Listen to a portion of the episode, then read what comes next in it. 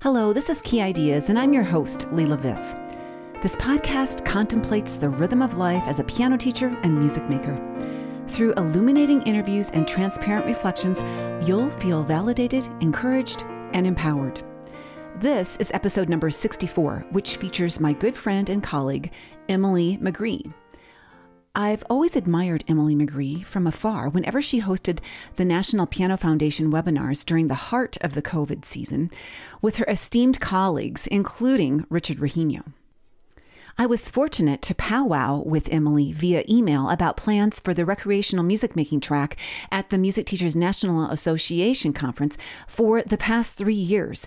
And even though we both live in Colorado, we've never met face to face thanks to the conferences being held online instead of in person. We became several degrees closer when we met over the phone because of unfortunate circumstances. Days after a life altering family tragedy, I resigned as the piano prep coordinator at the University of Denver. The next year, my good friend and colleague Chi Tan stepped away from her position as head of piano pedagogy. Emily and I began holding long conversations as the baton was passed to her as the newly appointed professor of piano pedagogy and the piano prep program director at Lamont School of Music. In June of this year, we finally met in person for the first time at the Colorado State Music Teachers Association State Conference, and now, whenever we can swing it, we meet up and have a hard time cutting off our chats. Today, you're invited to eavesdrop on our conversation about neurodivergent students and how we as teachers can adjust to suit their learning styles. If you've heard the term neurodivergent but aren't sure what it means, or if you have observed behavior in students that indicate that they may learn differently, but you can't target how to guide them. Or if you are in need of resources for how to help students with anxiety, then stay tuned. Emily has so much to share, and you will find her insight and advice incredibly valuable as you teach privately or in groups. Throughout our conversation, Emily uses several initialisms to abbreviate disorders. To help you make the most of this interview, remember that ASD stands for Autism Spectrum Disorder.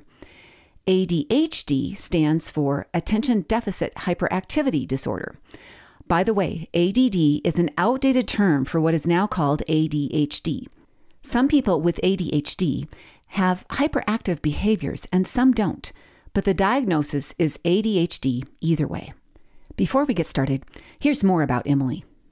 Emily Book McGree is currently on the faculty at the Lamont School of Music, where she's the head of piano pedagogy and directs the piano preparatory program. She also runs a private studio in Lafayette, Colorado. Emily is a frequent presenter at the national and state music teacher conferences. She has served on the planning committee for the Pedagogy Saturday recreational music making track at MTNA conferences for many years. She's also president elect of the Colorado State Music Teachers Association. Emily has also served on faculties at the University of Northern Colorado, the University of Colorado at Boulder, Front Range Community College, and was the education director at a large community school for almost a decade. Now here's Leila with Emily.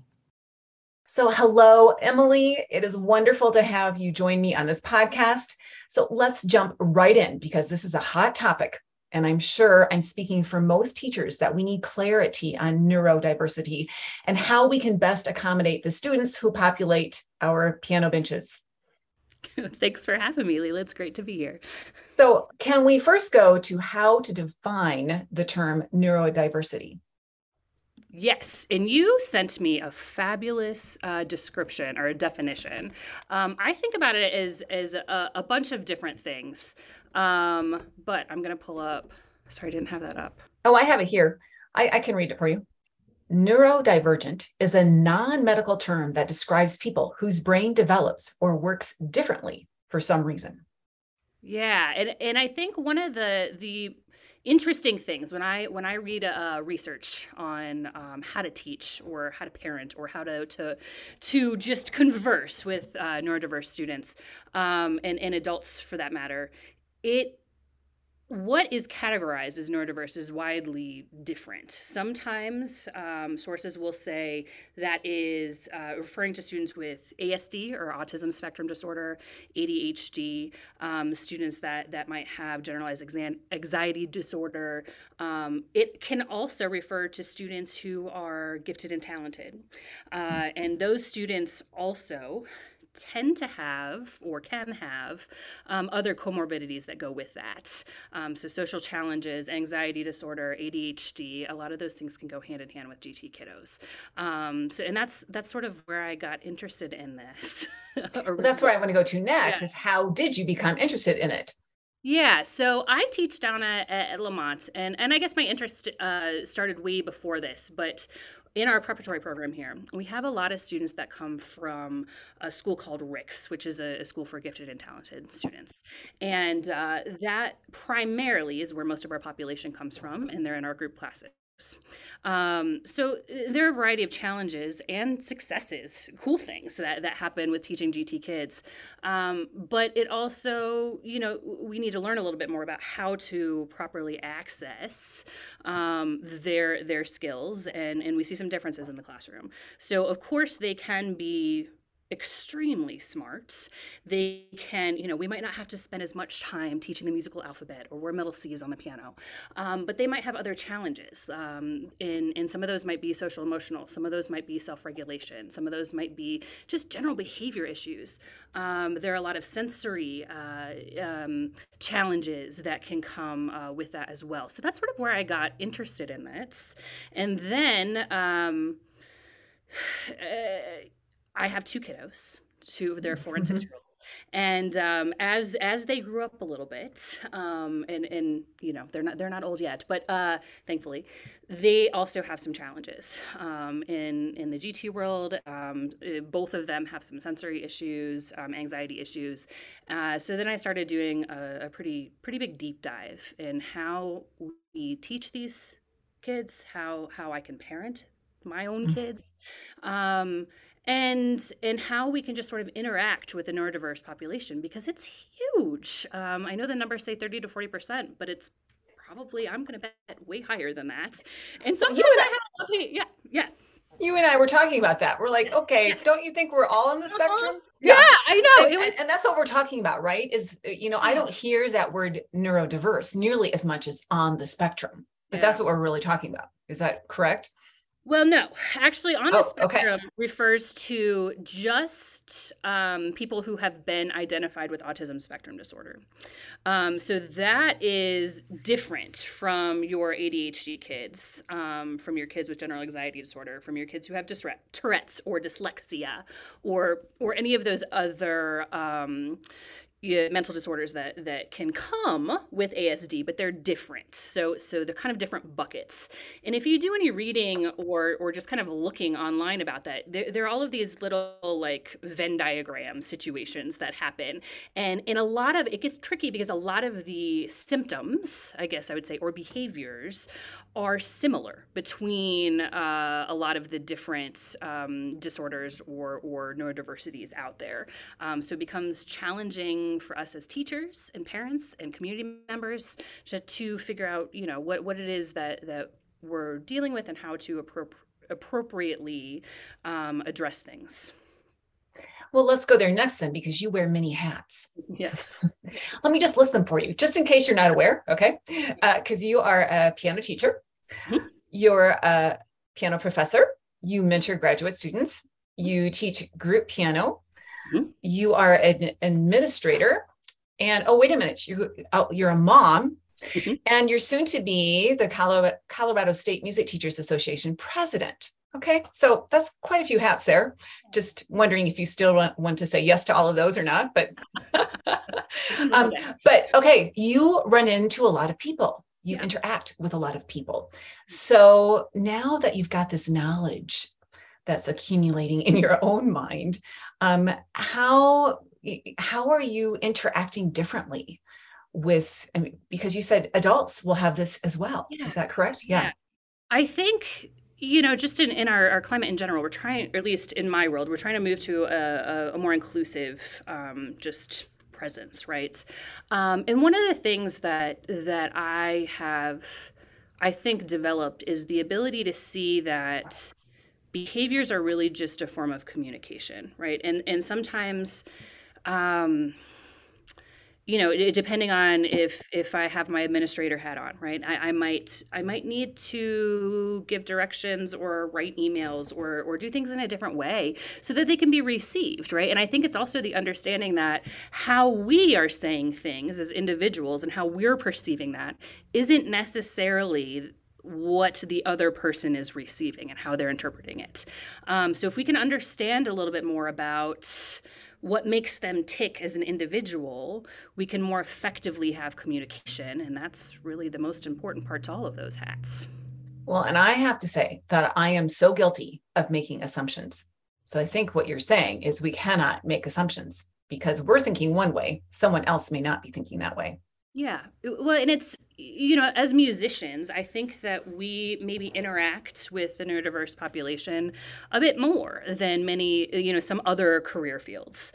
Um, and and you know we can see a student who maybe struggles to have eye contact with us or um, as maybe that person is not interested or doesn't want to interact with us or or they're not wanting to be here when that's not really the case. Or if they're having a, tr- a trouble sort of reading um, our our figure of speech they don't understand exactly what we're saying um, that's not an intellect problem. It's it's uh, you know that's just how their brain brain works. Uh, we use figures of speeches all of the time um, when we are teaching, and, and sometimes those metaphors and analogies and figures of speeches don't don't get across the way that we think that they're going to. So I think we have to be careful about that communication piece. And uh, communication and being socially acceptable or mm-hmm. accepted. Yeah. That's, I think, where we struggle as teachers, is because you're right. I read it one way mm-hmm. like oh this kid does not want to be here you know yeah. and so then i know how i i know my frame of mind changes about that child as well uh, so that was one thing that you're kind of leading into then is we as piano teachers we vet a lot of our students they come in our door we're like, hmm, let's see who you are. And what are some signs? What are some, I don't like the word symptoms, but what are some things that we should just be looking for so that we know what we're getting into? Yeah, I think the tricky thing is that the answer to that question can vary widely depending on the type of disorder the student has. Um, you might see that they just have a uh, distracted tendency about them and they have trouble focusing. You might see some repetitive movements. So maybe there's a lot of rocking, maybe there's some hand fidgeting that's happening. Um, maybe, uh, you know, they're they're not as comfortable sitting still. Um, you might see restricted interests. So uh, with with ADHD students and ASD students, um, they can get hyper focused about the things that they're really interested in. But if you present them with a repertoire piece or an exercise or an activity that doesn't relate to what they're doing, you know, you you might see some issues there. Um, there might be challenges with transitions from one activity to the next or coming into the classroom. Um, you might see some struggles with retaining information or utilizing what we call working memory, um, resistance to new activities and pieces. Um, and and physical challenges too. I think you know sometimes with some of these disorders there are gross motor and fine motor challenges that students have. So things like understanding high low, right left, up down, um, crossing the midline uh, with arpeggios or, or pushing our, our left hand over top of our right hand to utilize the, the next octave on the piano, um, clapping or doing rhythm activities. Uh, some of those those things can be really challenging for students. Um, and then I also think you know social challenges. So if you're teaching a group class, you, you might see some different different uh, interactions happen. Uh, maybe some issues with emotional regulation, uh, self regulation, uh, and then some sensory needs. so if you see fidgeting or notice that a student's eyes are darting around the classroom a lot or if they're getting distracted with something. Um, th- those are kind of you know that's a that's a big bucket list mm-hmm. but it, it, can, it can be a lot of different things right and and one you know i, I remember when i first started um, asking questions about um, kiddos on the spectrum with asd or adhd for that matter um, one of the therapists that i was talking to um, said to me you know you, if you meet one kid with asd you've met one kid with asd it doesn't look the same uh, mm. And I think you know one of the things that we were talking about when when we were growing up it's um, you know we it was like the hyperactive kid in the corner right? Or or or the kid who wouldn't pay attention or or the kid who was just weird or eccentric or something like that. And and we labeled people that way of like that was just them. They were bad kids or they didn't pay attention or they had behavior problems or something like that. Instead of really understanding which i think that we are moving towards now of well what is that person trying to tell us? What what is the communication that they're trying to get across? And how do we need to adjust our teaching environment um, to meet the needs of that individual Hey, we'll get right back to the conversation, but I want to make sure you know about some of the music I use to immediately engage students, especially those students who learn differently. It's important to me that these pieces be fun to play and easily taught by rote, so the student goes home excited about playing a cool piece. Composer Wendy Stevens offers a vast selection of my all time favorite rote and reading pieces. I know that if you try just one piece, you'll see why her music is known as music kids love. So I'm excited that Wendy is offering to give any Key Ideas listener a popular, big sounding elementary piece called The Bold Escape for free. It's one that can be introduced through rote teaching if you prefer. Just put the piece in your cart and enter the coupon code Key Ideas. That's K E Y I D E A S all one word. Then hit checkout and it's yours to use over and over again. I think you and your students will love it. Look for a link to your studio license of The Bold Escape in the show notes. Now, back to my chat with Emily. There's a couple of things that came to mind.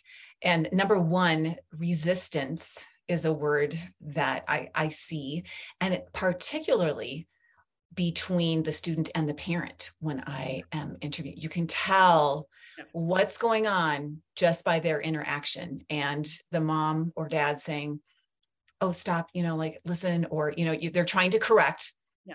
auto correct and because they want them to behave at the lesson. So those are signals to me and i don't i don't ding them for it. I'm like oh okay you know a little bit of regulation issues but mm-hmm. i don't mind that but i do notice that the parent relationship is pretty important yeah yeah, it is. And, you know, I think, at least, you know, from my experience along this journey myself, um, parents are on a wide spectrum, if I can use that in a different way.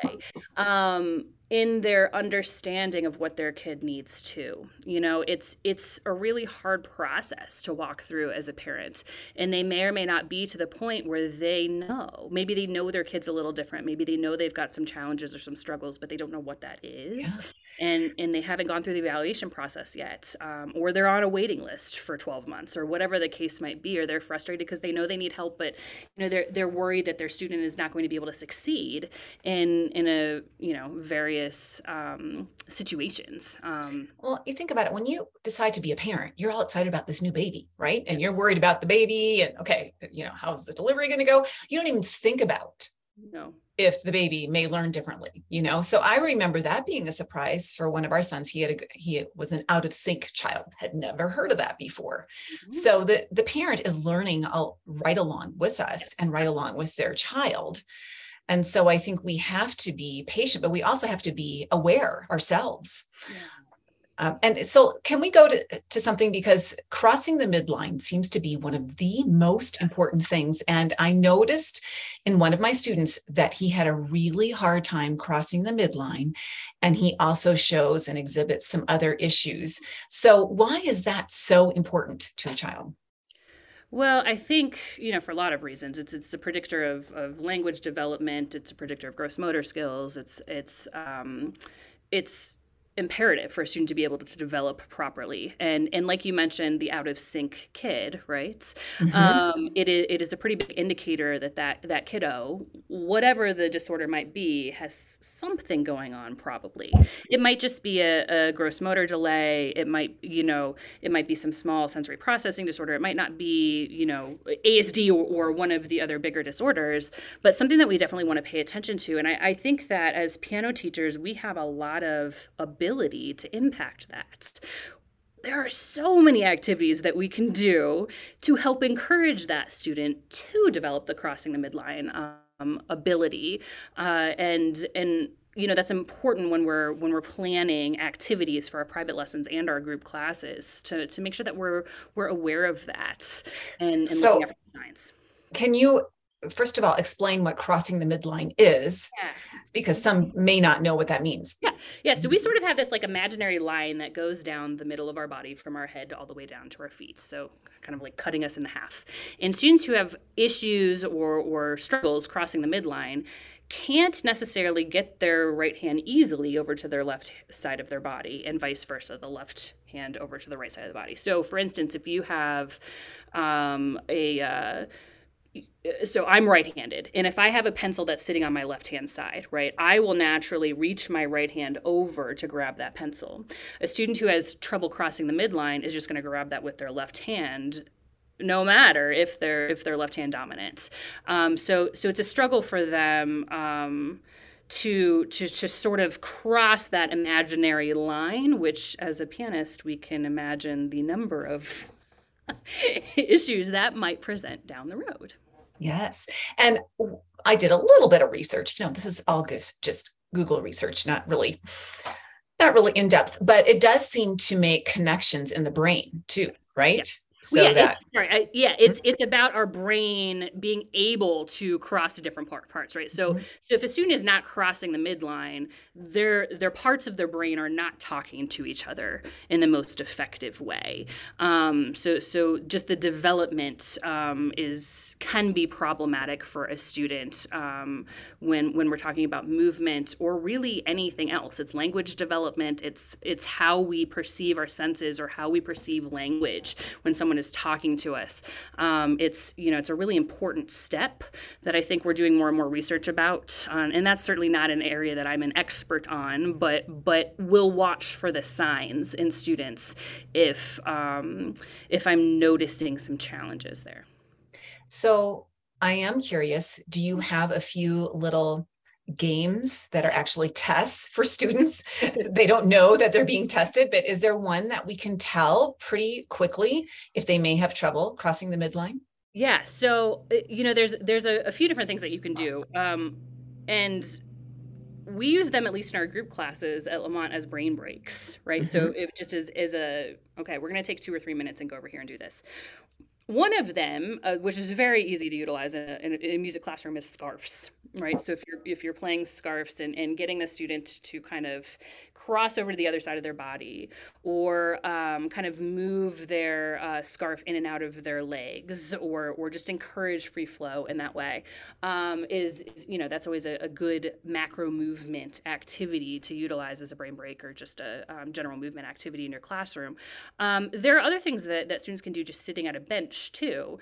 And one of those is if you have, you know, a, a, beat going and you have them tap their right hand, you can, you know, work on a finger or whatever it is that, that that student needs to work on, and their foot at the same time. So we go back and forth between right, left, right, left. And then you switch it on them and see if they can tap their right hand while their left foot is tapping. Oh. So so crossing, right? That that imaginary midline and going right and left at the same time and then opposite and back and forth that way.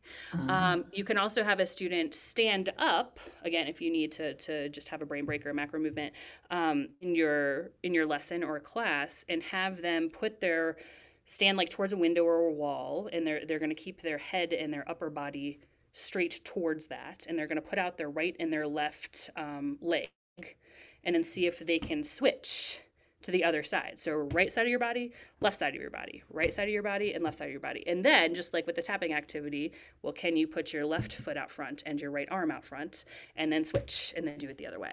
Um, so those, you know, those are those are some pretty simple activities to see. Uh, you know, I, have seen other teachers use the whole like we're gonna tap our head and, and rub our belly thing. Um, just different coordination ideas like that that can be done really simply uh, to see if you've got a student who uh, is maybe struggling with that a bit. Well, you can you probably see it right away because I'm just thinking, okay, right arm, left leg. Like I'm even thinking, you know, th- that's not an easy thing to do. It's not. And and even if you do some simple stretches at the beginning of the class too, like, okay, let's let's mm-hmm. loosen up and you know, you've had a long day at school and now you're here and we've got a or with your adult students or whatever. And and you know, pushing your right hand across your body or behind mm-hmm. your, you know, and seeing if if we struggle with any of those just general stretch movements that we sort of take for granted um as adults, but they're really hard to learn sometimes. so so just checking in on that and seeing seeing how the body is working because that's going to have a large large impact on on how we learn and in what way we need to learn at the piano specifically. I don't know if this is related at all, but I thought everyone could touch their toes easily. And I have I was born being able to touch my toes very easily. I see my dad and my sons like they cannot, you know, that is just something they cannot do. And I don't know if that has anything to do with learning at all, but everybody is different. So again, you know, here I go making assumptions. So you're right, getting them to move and then knowing what to look for, right? When they can't do something, yep. we don't necessarily point it out, but we are just what putting a little sticky note in our brain like, oh, okay, got to work on that. Yeah, and I think it's important too to ask questions of parents as mm. well. Mm you know mm-hmm. as when you're when you're intaking students into your private studio group classes or whatever to ask some some pretty specific questions about like you know uh, are you noticing not does your child struggle with any um, movement activities? Uh, do they have a behavior plan in place at school? Are they you know if you notice some of those things that you were talking about um, in terms of self-regulation uh, concerns. I think it's also important though to do that away from the students um, because you know you don't know if the parent you know maybe the student is diagnosed with adhd and the, the parent has not told the student that yet. So you don't want to introduce those ideas um, in front of the students. Um, but then that also gives you, you know, a way to to uh, gauge what language is happening at home too. So if a student is struggling with self-regulation, are we talking about red zones and green zones? Are we talking about, you know, what what what is the language around that, so that you can also be able to reach the student with similar language in their in their lesson or or class to to help them regulate or do whatever it is that they they are needing in terms of sensory or or just learning abilities.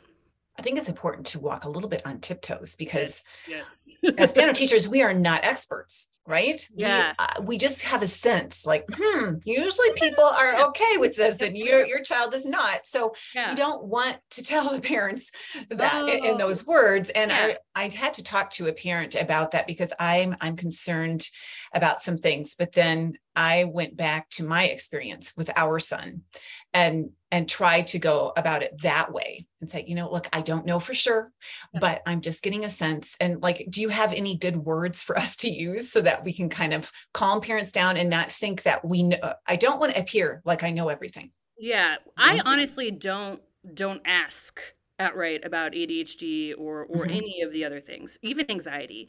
I ask only about behaviors. Um, so, for example, I'm seeing this in the in the lesson is this an issue that happens in the classroom or at home?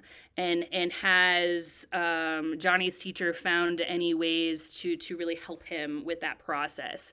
Um, because again behavior is communication right? That's the student trying to tell us or their body telling us that that something is not the way that that it either needs to be for them or or it's it's their their way of of sort of calming themselves down. And and our job is to figure figure that out. So i think talking about behaviors really only right? And you can ask does your does your child have a um, you know a specific learning modality that they lean towards? Are they oral learners? Are they kinesthetic learners? Are they visual learners? I think the tricky thing with that is that students change. You know what they are when they're six is not necessarily what they're going to be when they're nine. Um, so I, you know some of that is is better for you to figure out as the teacher as you walk through the process. Um, but I think some specific questions about about behaviors, how if they have any teachers and what uh, that they've really bonded to, and mm-hmm. what personality um, are you seeing with those types of teachers? Are there classroom environments that that they are um, more successful in? Um, and in that way, you might find out, okay, my kiddo does better with a smaller class, or my kiddo needs to be away from the window, or my kiddo needs to be right next to the teacher because they have problems er, hearing all of the, you know, they, they can't necessarily process it unless they're directly next to the teacher. Um, so, so there's some different things that you might find out if you ask about specific behaviors, and then what types of successful learning experiences that student has had. Um, yeah, I think those are two great questions. What behaviors or what behaviors you're noticing, and then what has been successful and then that's then you're not passing judgment no you're just and you, getting right. information yeah it's important not to, not to pass judgment at all and and to really go into it from a team mentality. You're mm-hmm. working with the parent to try to figure out the best course of action for that student because we're trying to reach all kids right? Like we're, we're mm-hmm. teaching piano because we think it's important. We know the benefits that it can have for for all students and uh, and, and we're just trying to figure out the best way to make that happen. Um, and i think if we address it that way um, i think you know we can get somewhere if you oh, go into definitely. it like, I think your kid has ADHD, I mean that that's like a brick wall, right? You're not going to get through that. They'll shut down and they'll right. leave. Mm-hmm. It's not helpful. Well, as I expected, we went long. Remember me saying that Emily and I have a hard time shutting it down? So look for part two of our conversation coming up in the next episode, in which she gives specific tips on how to manage neurodivergent kiddos in a group setting. And we even tackle the topic of anxiety in kids. It's a significant honor to have Wendy Stevens supporting Key Ideas. Make sure to head to the show notes for a link to grab your free studio license digital download of Wendy's cool piece, The Bold Escape. Remember to use Key Ideas, all one word and no caps, when you hit the checkout button. I'm Leila Viss. Thanks for being here and see you in the trenches.